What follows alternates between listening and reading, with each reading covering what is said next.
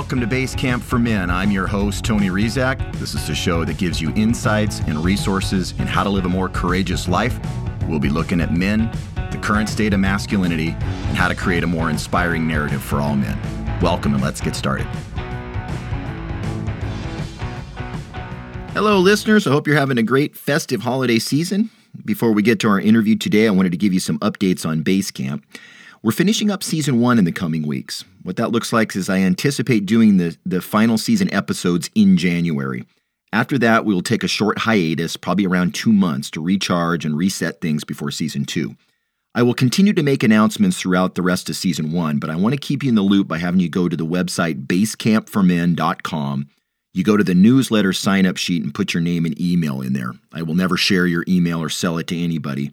But that way I have your email. And so when I send out an announcement starting season two or any other announcements related to Basecamp, you'll be in the loop.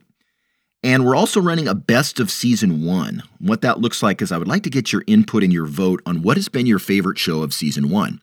Uh, when you go to sign up for the newsletter, in the comment section, just say, hey, my favorite show was this, or my favorite two or three shows were these and I will compile those over the holiday season. And then sometime in January, I'm going to run a best of season one and with the winner. So um, it has been just an awesome privilege and honor to speak with you and to uh, be with you in season one. I am so, so, so looking forward to season two and the conversations we'll have there. So thank you so much, listeners, and have a great holiday season.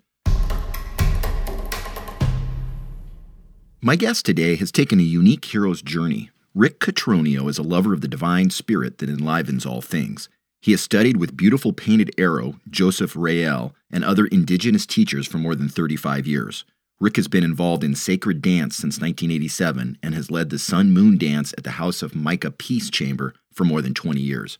And he is the author of Sun Moon Dancing Medicine for Our Time. Here is my interview with Rick Catronio. Okay, I am here with Rick Catronio, author Rick Catronio. That has to sound pretty good, right, Rick? There you go. Accurate. Accurate, yeah, yeah.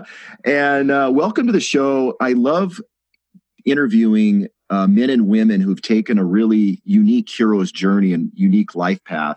And I loved your book, Sun Moon Dancing: Medicine for Our Time. It was it's really well written. It's got so much wisdom in it.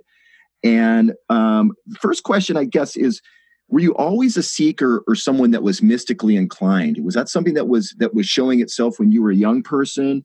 And when did you start to fall in love with this path that you took in life? Thank you, Tony. Thank you first for inviting me to participate in this. Uh, you've been doing wonderful work with these uh, podcasts. I really appreciate the work that you're doing with men, especially. I'd like to start by asking for the presence of the spiritual light to be with us, to help guide us and to protect us uh, I'd like to thank our listeners uh, for being part of this. And this, I hope that through this process together of you as the interviewer, me sharing my experience, that people listening, that together we might lift each other just a little bit. So that, that I just like to say that to start. Beautiful. Um, so how did I come upon this path? I, I guess I would say I grew up uh, in a Roman Catholic church mm. uh, as an Italian American. I loved our parish priest the thing that I remember most about him is that he smelled like frankincense. and frankincense, it turns out, is, is like copal, which is something that we burn in our ceremonies hmm. Uh, in the sun moon dance. So I think that there was something about that experience that I remembered because it was important for my future. Mm. Um, I loved music growing up. I really felt like music could be transformative, movement could be transformative.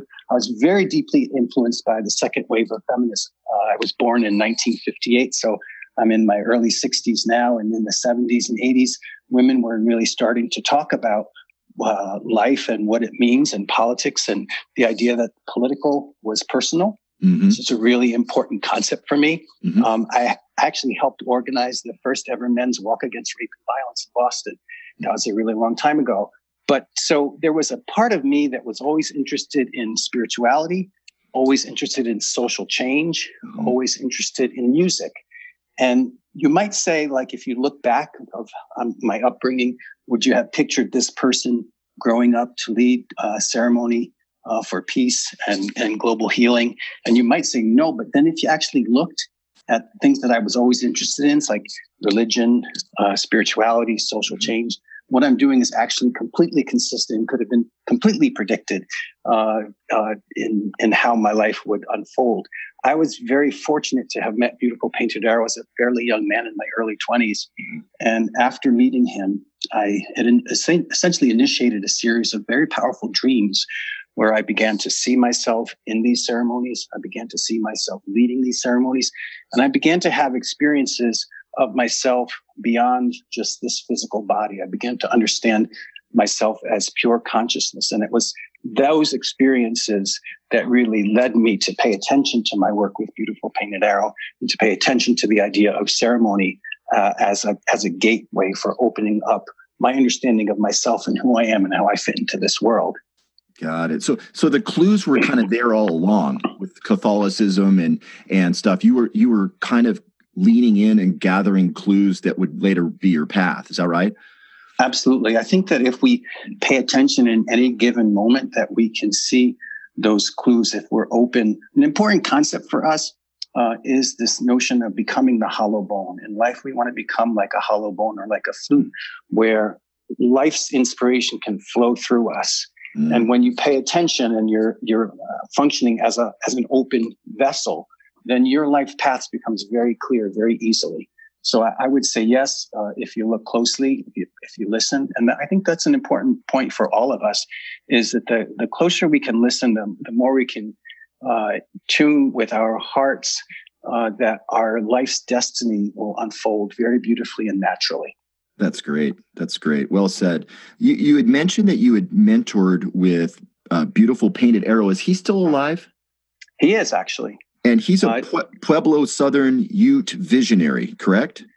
Joseph was traditionally trained as a medicine person. Uh, he grew up with his father's people, which were uh, the Picuris Pueblo, and his mother's people, the Southern Ute. These are all folks that uh, live in the Southwest.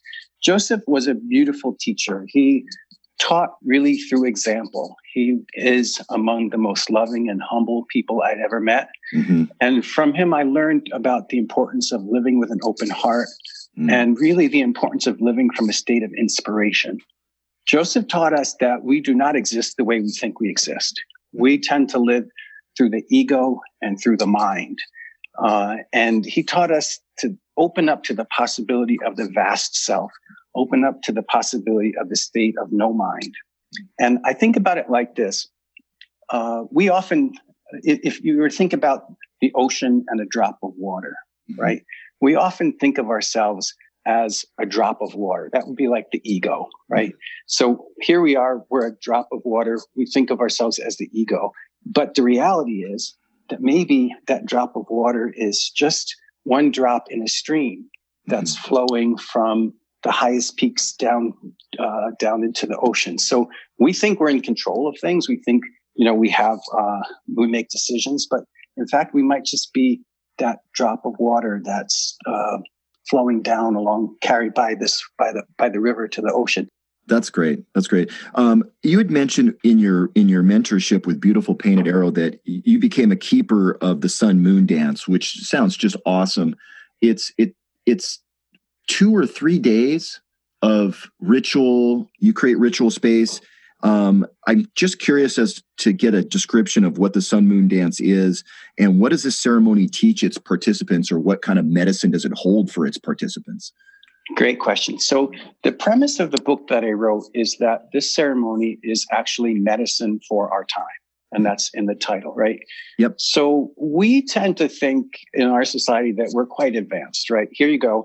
I could pick up my phone and magically something that I want will appear on my doorstep the next day. Like yep. that's pretty cool, right? That sounds pretty magical. That sounds like we're a pretty advanced uh, civilization. But I think the reality is that we have sunk very deeply into materialism. Mm-hmm. And with that comes isolation, alienation from nature, objectification of everything around us. Like one of the things that feminism teaches us is that we have this inclination to objectify. um, and when we objectify life and partners and and and reality, um, it, it's not a very healthy place to live. It, it, you know, we'll, so we'll, what do we see among men? We see we see high rates of substance use, sex addiction, mm-hmm. uh, high rates of mental illness. Right. So we're alienated from ourselves. So the premise of this book is that our current civilization, our current society, the way we do things, mm-hmm. um, has sunk us deeply into materialism, which alienates us from our true nature. And that's not a healthy way to live. So this, this ceremony is actually four days. It starts on a Friday evening and ends on a Monday morning. And during that time, we are fasting without food or water. Mm-hmm. There is a tree at the center of the area where we're dancing. We're dancing back and forth to the tree. Mm-hmm. Um, and the most basic element of this is that for four days, we're not talking and we're not engaging with others. We are on our own individual journey. And, and here I think is one of the most important things that I could say to any, any man, any person mm-hmm. is that the time that we spend inhabiting the, the space between our ears mm-hmm. without judgment, simply being present, uh, diving deeply into who I am. What is it that's happening up in those regions of my brain and in my heart and throughout my body? Um, that level of attention we don't often give ourselves. And in this ceremony, we have four days to pay attention to what's happening inside of us.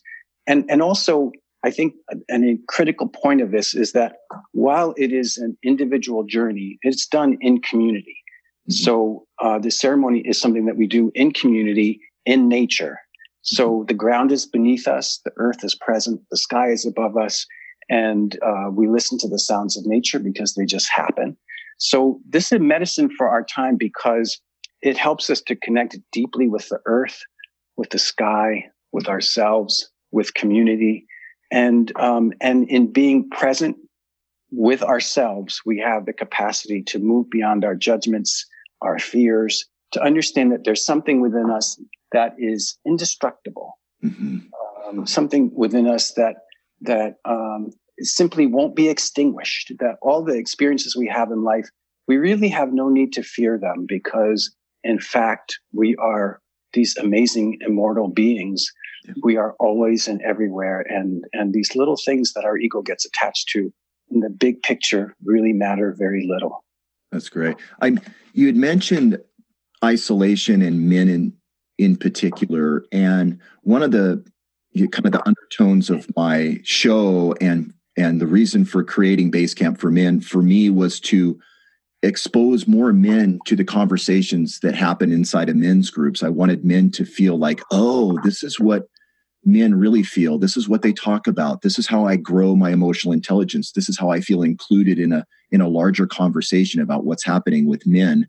Um, but I wanted to ask you, you know, if you could kind of wave your mag your magic wand and give men a direction, you know, like a wake up call for the next you know 25 years like what what would be something you would like to see in the next generation of men that we can help plant the seeds for now, knowing that it'll grow as we have these conversations, as we set our intentions and build ritual space.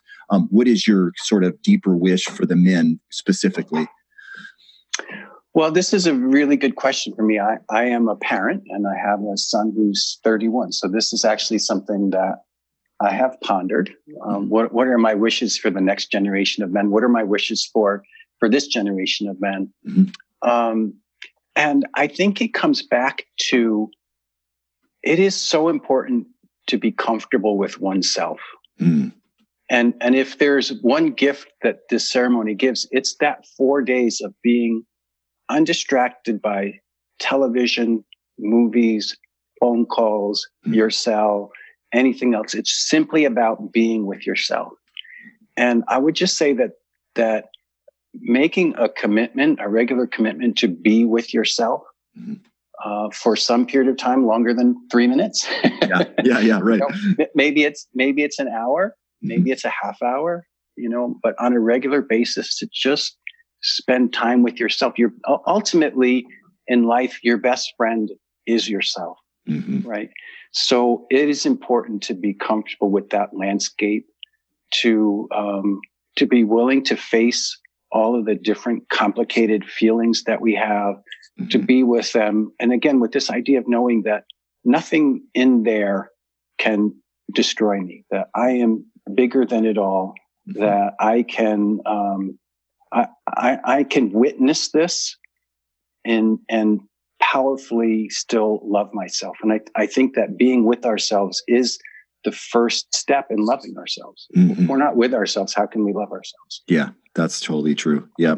You, you also wrote, um, I wanted to mention, you also wrote, quote, the Western mind will say that is nice, that is a nice myth or legend, and then dismiss it. The terms myths and legends have served to trivialize very high states of philosophical and cosmological thinking, unquote. Uh, what do you see about that, or what, did, what were your insights around that? So, so we grow up in Western civilization, and our minds have been trained, mm-hmm. and that training shapes how we see the world. I'm not just talking about like the training that says you have to work hard and you go into debt and get yeah. stuff, and then be a 20th century indentured servant. That that's not the training I'm thinking about. Yeah, I'm I'm very basically, we have been trained to think cause and effect is the nature of the universe. That there's this one direction that mm-hmm. time flows uh, from past to future. That our, our job in life is to name and categorize things and separate them uh, out of this unified field. It's the domination of the rational mind. Mm-hmm. Um, but we are so much more than that. And we know now through science and, and just intuition that we actually use a very small percentage of our mind. Mm-hmm. Joseph liked to say that life is experience alongside metaphor. Mm-hmm. So when you think about myth, mythology, and dream, this takes us beyond the rational mind into the intuitive mind, mm-hmm. into a fuller experience of ourselves as multidimensional beings. We are not simple human beings just born one day and die the next. Right. I, I, I believe that we are complex, multidimensional beings, um, and that the greater we can actively open to our nonlinear, intuitive nature, the sooner we're going to understand life as a unified field mm. which is what physics is saying now like like we think we like to separate out objects and call this this and this but what physics is showing us is that we actually live in this unified field and it's consciousness and so the more we stay stuck in the rational mind and the more we trivialize sort of this notion of dream and myth and legend the more we get stuck into this path of materialism so yeah. by entering, by honoring myth and legend and dream and intuition, I think we're opening ourselves to a richer experience of who we are and opening ourselves to this potential experience of I am part of this unified field of consciousness. Mm-hmm. I am actually this being that is vast and always exists and is indestructible and will always be. And, and that is that's my that's my passion is is to is to find ways to convey to people to just give us an intuitive flash that mm-hmm. hey you know before this body was born i was actually present mm-hmm. Mm-hmm. after this body that i have been inhabiting after it returns to the earth still i am present mm-hmm. and and to understand ourselves as this unified field of consciousness of which we're an integral part and and this whole Western civilization materialism is is uh, is is what has separated ourselves from that an essential knowing of ourselves as, as part of this entire cosmos. And you think about Native American spirituality, right? You think about the circle and earth and the sky, and people understood this. Indigenous people understood that we are part of all, and all is a part of us. And so that's why I think, um, you know, earth centered understanding, uh, uh, respect for the dream state, respect for the notion of myth and legend is so important because it opens us up to the intuitive. Well, it's interesting because I I started, you know, my conditioning around myth and legend was that it was trivial, right? It was like, oh, that's a nice little Greek myth, or you know, when I was younger, that's how I thought about it. It wasn't until I came into touch with Joseph Campbell that I started to go, wait a minute, wait a minute what's going on here? This there seems to be these meta, you know, these tales that have been told over and over, and there's all this information that's inside. Now I've come full circle to, you know, sort of, you know, have this reverence for myth and legends because I realize how much has gone into them, how much, how many lives have been touched, how many metaphors and layers there are to each one. Uh, and I remember reading, I don't know if it was Joseph Campbell that said this, but somebody said the greatest thing you can do for your children is to read them fairy tales. right? Mm-hmm. Which you mm-hmm. think you think how could that be so important? But the way that you're talking about myth and legend, you start to in, you start to realize, oh, it is really important to expose them to that because the magic of those myths will start to work in their imagination. I would love to participate in the Sun Moon Dance. I know your wife, Elisa, has given me an invite um, on a number of occasions. I would love to get my wife out there because she is mystically oriented as well, whether she cops to it or not. Um, and I think now that I know, I mean, four days in silence and being in that ritual space, it sounds super powerful. Um, how how would I or someone else go about finding out more or participating in the dance? Do you do them at the equinox? Is there is there like a, a time of year that's that's optimal that you do them? You always do them the same, uh, and is it once or twice a year? What's what's the calendar on the Sun Moon Dance? Great, thanks. Mm-hmm. So, um, first, if you wanted to learn more about the Sun Moon Dance, a, a shameless plug, um, you could read the book Sun Moon Dancing Medicine for Our Time. So, that would be uh, one step you could take. Um, the Sun Moon Dance is, is always done in the summertime, it's a summertime ceremony. Mm-hmm. Um, anyone interested in, in dancing uh, is welcome to check in with us on our website, which is houseofmica.org, H O U S C of MICA. Uh, mm-hmm. dot org, and there's information there. Um, there are lots of ways to participate in a sun moon dance. Like, not everybody necessarily is ready to say, "Yeah, I want to uh, dance fast for uh, four days without food or water." But mm-hmm. um, it is uh, really helpful to have folks who come and are supportive. You have to remain for the whole time because it is a community building thing. Yeah. Um, and and so there are ways to learn more about this path. For the most part, you know, we encourage people to come, say, to a sweat lodge or to a fire ceremony or some other ceremony, to uh, to be on the land, to experience the community.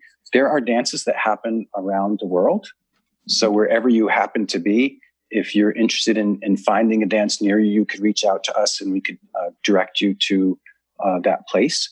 Um, so I think the main thing is that because being a sun moon dancer is something that is a calling from your soul. Mm-hmm. You might recognize it, you might not recognize it. You just sort of wind up in a in a place at a time, and and and there you go. Mm-hmm. Uh, so Joseph taught us that we should receive everyone who comes forward, everyone who expresses interest in dancing should be received respectfully and lovingly, and that that is something that's really important to me. Some people come to dance because they want to, you know, they want to experience healing. Some people dance because they want to connect with the earth. Some people want to pray and serve, and you know, some people don't really know why they feel called. But mm-hmm. um, mm-hmm. but uh, we are here to receive everyone who who feels called to, to take part in the ceremony. We we see it as a universal ceremony that's been gifted by our Native American teacher to all of the people. So this is not a a traditional Native American dance. There's mm-hmm. certain criteria to, to know like that would be uh, within a native community with native language and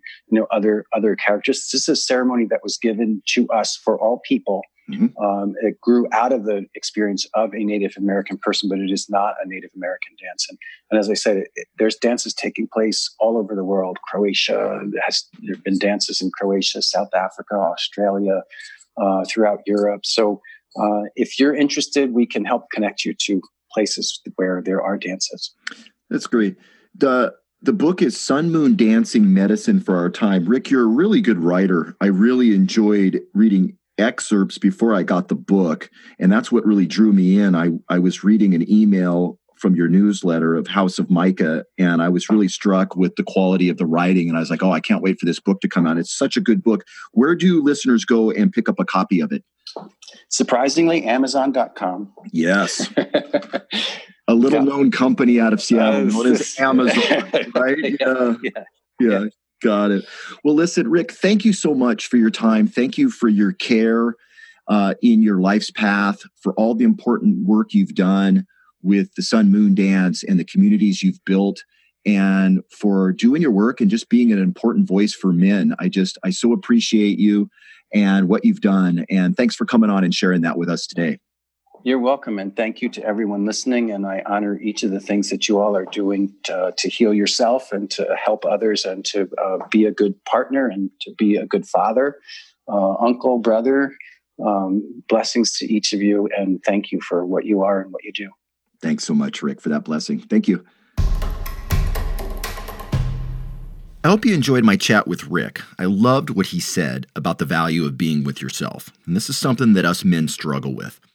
We work hard and we often have many demands on our time and attention, and we often don't get a chance to spend an hour alone, let alone a few days, where we can recharge, get to know ourselves, get to know our hearts better. Solitude has become a foreign concept for many men. And I'm like you, I can feel myself reaching for distractions rather than sitting at peace with myself or getting out into nature.